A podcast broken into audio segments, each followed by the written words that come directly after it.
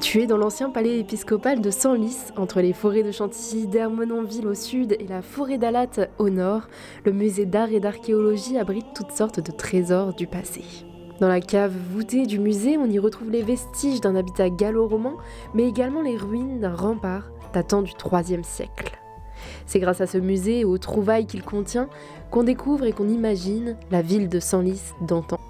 Rencontre avec Alicia Basso-Bocabella, responsable des publics des trois musées de Senlis, le musée d'art et d'archéologie, le musée de la Vénerie et le musée de Spahi. Alors aujourd'hui, vous êtes au musée d'art et d'archéologie de Senlis, plus précisément dans les caves du musée, à côté des fondations de la muraille du IIIe siècle, construite par les Gallo-Romains, et sous les voûtes du XIIe siècle, construites lors de l'édification du euh, palais épiscopal. C'est quoi l'importance euh, de ce musée pour la ville de Senlis? C'est un musée qui retrace véritablement son histoire. Donc, dans ce musée, est-ce qu'on a uniquement euh, des pièces qu'on a retrouvées euh, à Senlis ou également euh, dans les villes alentours? Alors, on a des pièces retrouvées à Senlis, des pièces retrouvées sur le territoire, des pièces qui ont été déposées par d'autres musées et des pièces qui nous viennent finalement des autres collections, du, euh, notamment du musée d'art du 19e euh, siècle. Donc on a des euh, tableaux qui étaient des envois de l'État, etc. C'est un musée qui finalement retrace l'histoire de Senlis, mais s'ouvre aussi à toute l'histoire de France. Et alors sans forcément parler du musée, ça a été quoi les, gros, les grosses zones archéologiques dans la région?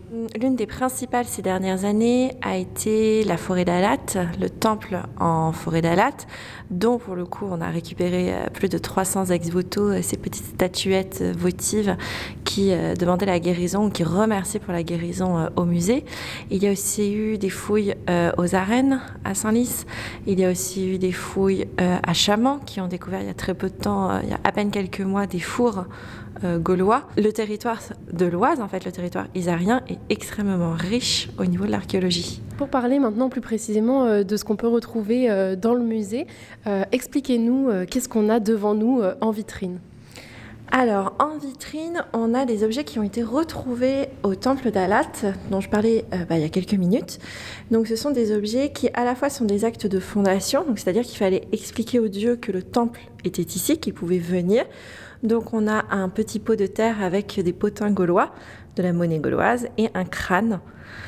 Très probablement un sacrifice, même si euh, on n'en sait rien dans l'absolu.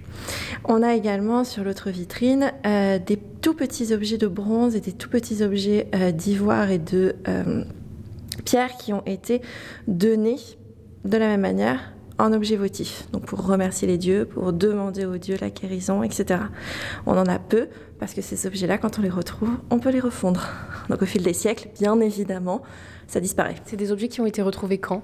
C'est des objets qui ont été retrouvés à la fin des années 1990. Alors du coup, on va continuer, on passe dans une seconde salle. Euh, donc j'ai l'impression que ce sont des ruines. On a un mur en pierre.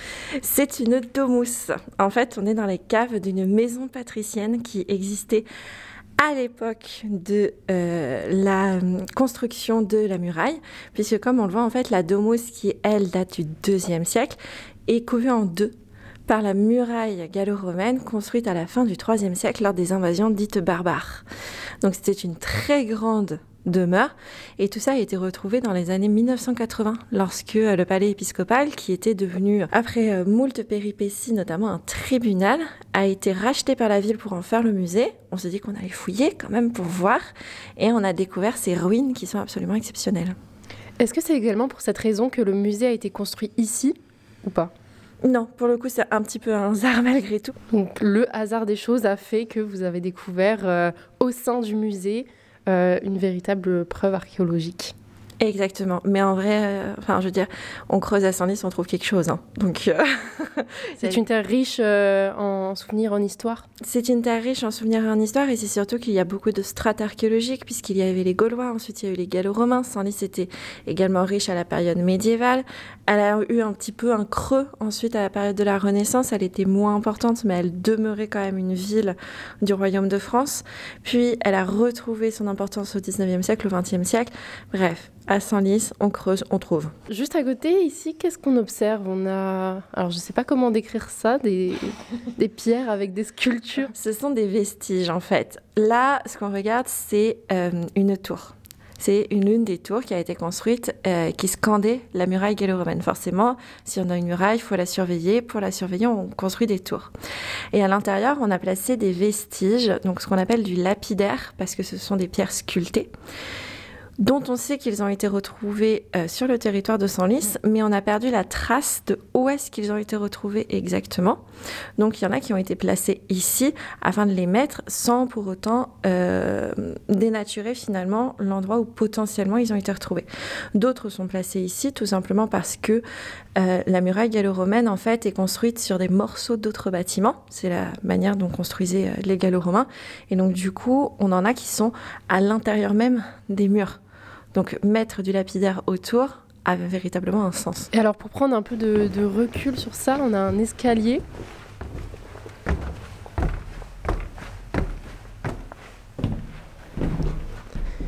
Donc là, du coup, on est, on est où? On est au-dessus de la muraille? Alors, pas exactement, en fait. Là, on est juste au-dessus du niveau du sol à l'époque gallo-romaine. Au-dessus de notre tête, il y a le, notre, le plafond, puisque le sol est là maintenant. Et en dessous de nos pieds, on a euh, ce qui nous reste de la domus.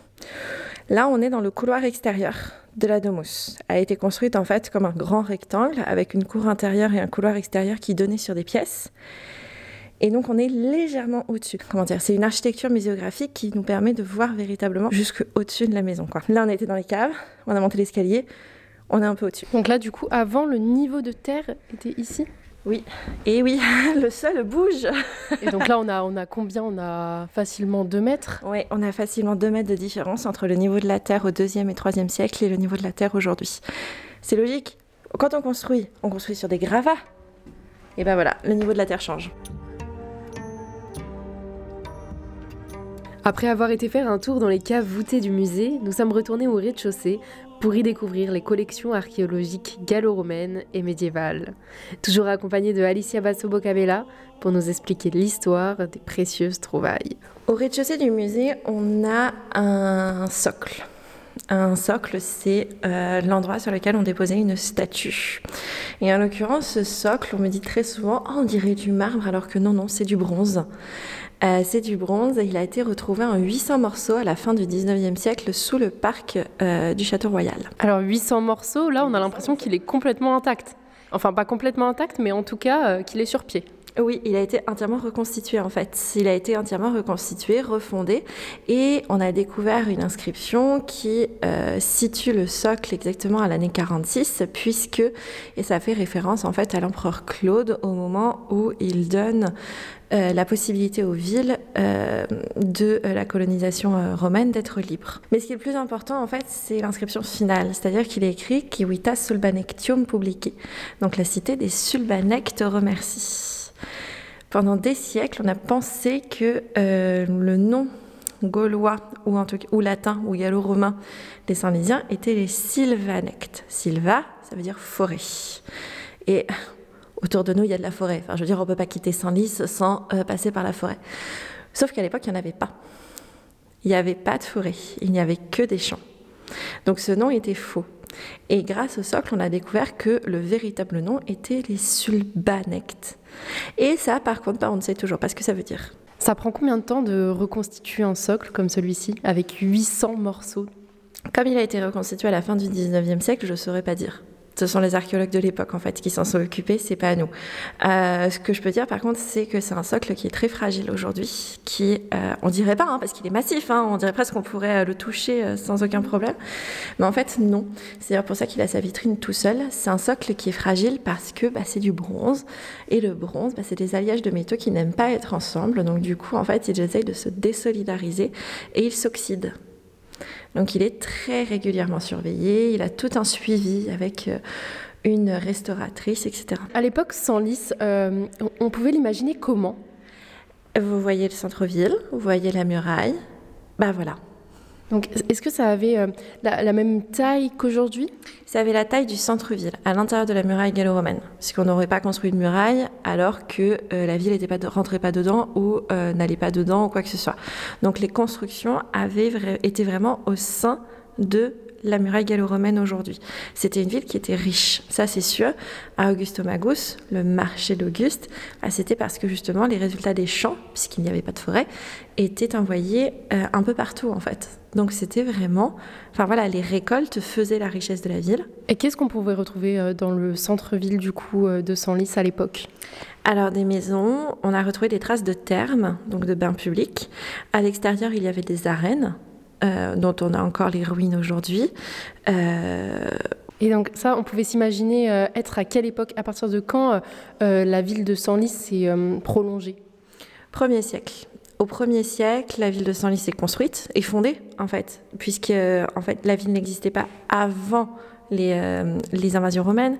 Il y avait un peuple gaulois, il y avait très probablement des opinums, donc des villages gaulois sur le territoire on en a trouvé des, traces, mais il n'y avait pas de ville à proprement parler. Donc premier siècle, fondation de la ville, et au fur et à mesure, la ville étant riche, elle va s'étendre, se construire. Au Moyen Âge, elle est très probablement encore assez proche des murailles euh, gallo-romaines, et à partir du 12e, 13e, 14e, 15e, elle va s'étendre, puisque les remparts qui ont été construits entre le 14e et le 16e vont bien plus loin que la muraille gallo-romaine. Alors, on est devant une, une sculpture, une tête d'un homme Barbu. Qui est-il? Un homme barbu, oui. Qui est-il? Eh bien, on n'en sait rien. Mais pour autant, elle est importante. Qu'est-ce qu'il fait là, du coup? En fait, on dit toujours, et c'est tout à fait vrai, que le berceau du gothique, donc de l'art gothique, qui va quand même se répandre absolument dans toute l'Europe, c'est Saint-Denis, c'est l'abbé Suger, etc. Ce qu'on sait moins, c'est que Senlis fait partie aussi de ce berceau du gothique. Au moment de la construction de la cathédrale au milieu du XIIe siècle, on a des ouvriers de Saint-Denis qui viennent en fait à la cathédrale pour la construire. Et toute cette nouvelle réflexion sur l'art, sur la représentation, la représentation de l'humanité. Par exemple, sur cette tête, on voit vraiment les boucles de la barbe, le nez est assez fin, on a les rides qui sont esquissées, les traits d'expression aussi au-dessus des yeux. Et eh bien, c'est propre au tout premier gothique et on y a réfléchi à Senlis. Le musée est ouvert toute l'année du mercredi au dimanche de 10h à 13h et de 14h à 18h. Le musée d'art et d'archéologie de Senlis, essentiel pour comprendre l'histoire et le passé de la ville, un reportage d'Axel Corby